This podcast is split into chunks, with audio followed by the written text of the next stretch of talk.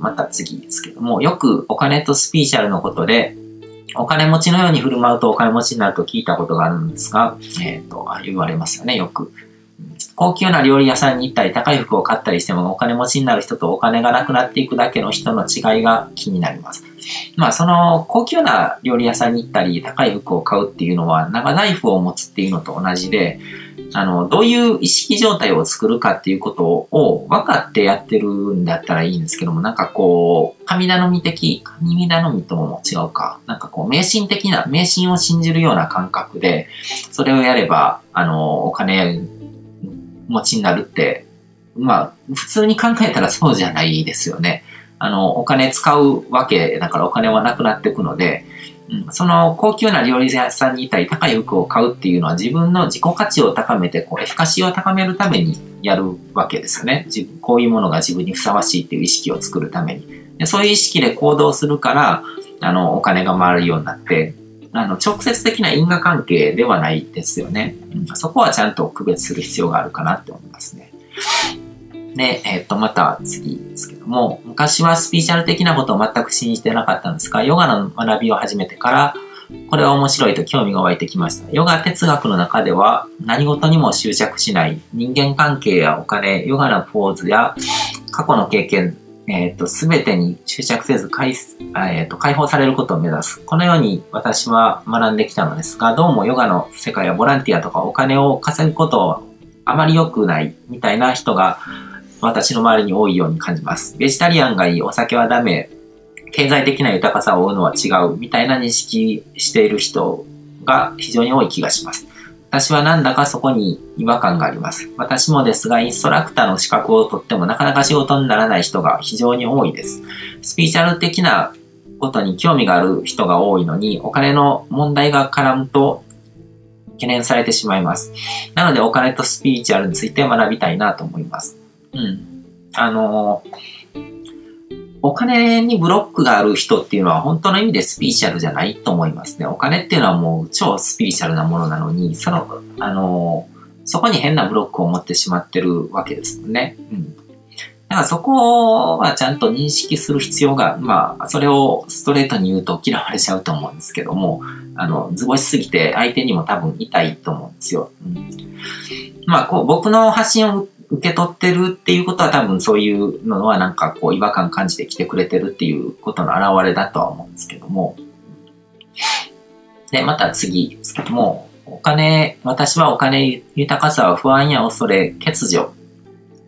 ないの意識から行動を起こすのではなく、あるにフォーカスして、えっと、ボルテックスやフラウスとつながった状態で、ふとひらめいたことを行動に移すと豊かさにつな、えっと、通じると自分で解釈しているのですが、スピーチュアルの世界では神々の豊かさに通じるとされるエネルギーワークがあり、例えば、豊穣の女神、アバンダンティア、の豊かさを伝示するエネルギーワークとか、豊かさを遮っているブロックを解除するためのエネルギーワークとかいったものがあり、そもそもそういったスピーチュアルでのエネルギーワークで豊かさが引き寄せられるものなのか、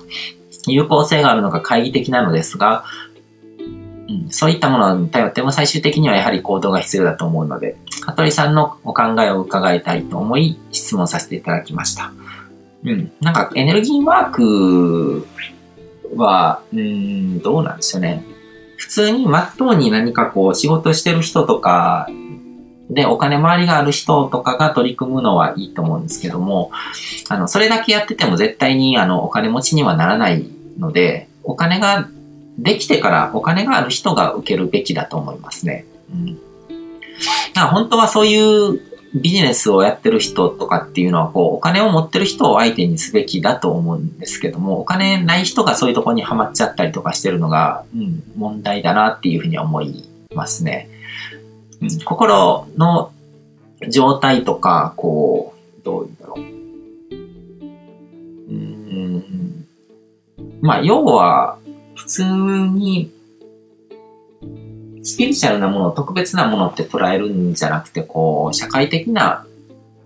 こう、ルールとかそういうものですね。どういうことをすればお金が回ってくるのかとか、その、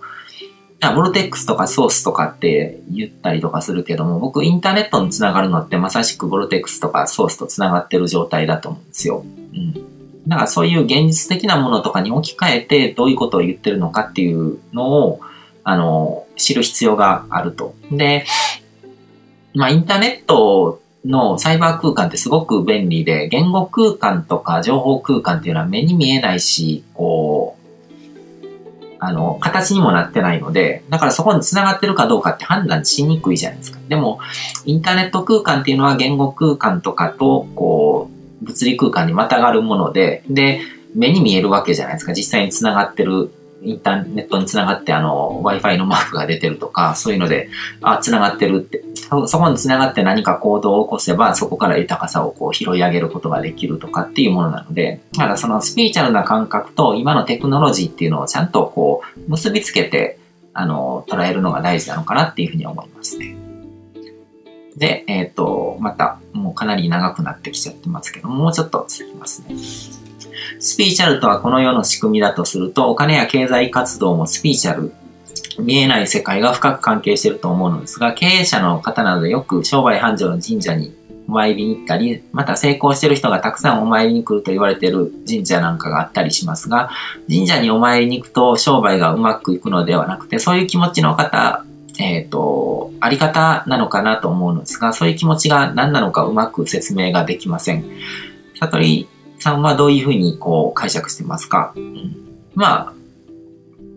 うーん、まあ感謝の気持ちとかっていうふうに言うこともできますよね。なんかこう自分の力だけでなんかそれがうまくいってるわけじゃない。で、それをやるのって、あのー、どういうんだろう。後の話だと思うんですよね。あの、実際にお金を稼いだり。で、一部、あのー、その成功する前からそういうことをやってる人とかもいますけども、その代わりその人って猛烈な勢いで行動してるんですよ。うん、だから結局行動しないと、その、そういうふうに現実っていうのは変わっていかないし、その、お参りばっかしに行ってるだけでお金持ちになった人っていうのは多分いない、多分というかいないんですよ。うん、何かしらこう、偶然性とかそういうもので、あの、いるかもしれないけども、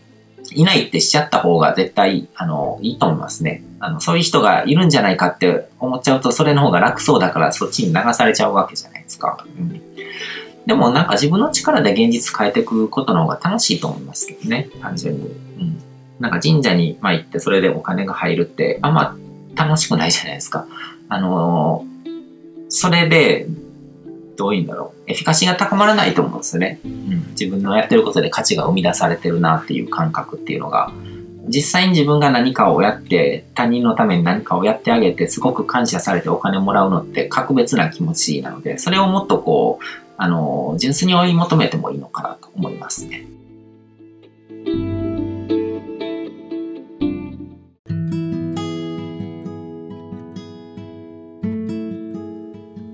今回も最後まで聞いていただいてどうもありがとうございます。チャンネルの説明ページの方に僕が提供している悟り式コーチングの最初のにかげつぶんを無料で受講できる案内があります。ゴール設定とアファメーションについて詳しく解説してるんですけども、僕自身もこれらのことを本格的に取り組み始めて、でそれで大きく人生を変えたという経験があるので、あのまだ受講したことがない方であったりとか、このタイミングでピンとくる方はぜひ登録して体験してみてください。また僕がどんな人間なのかを簡単に知ってもらえるにふんほどで読める会員プロフィールのリンクも貼ってます。僕自身がインターネットを通じた出会いによって自分の人生を大きく変えたので、この出会いがあなたの人生を変える良いものになることを願ってます。ではまた次の放送でお会いしましょう。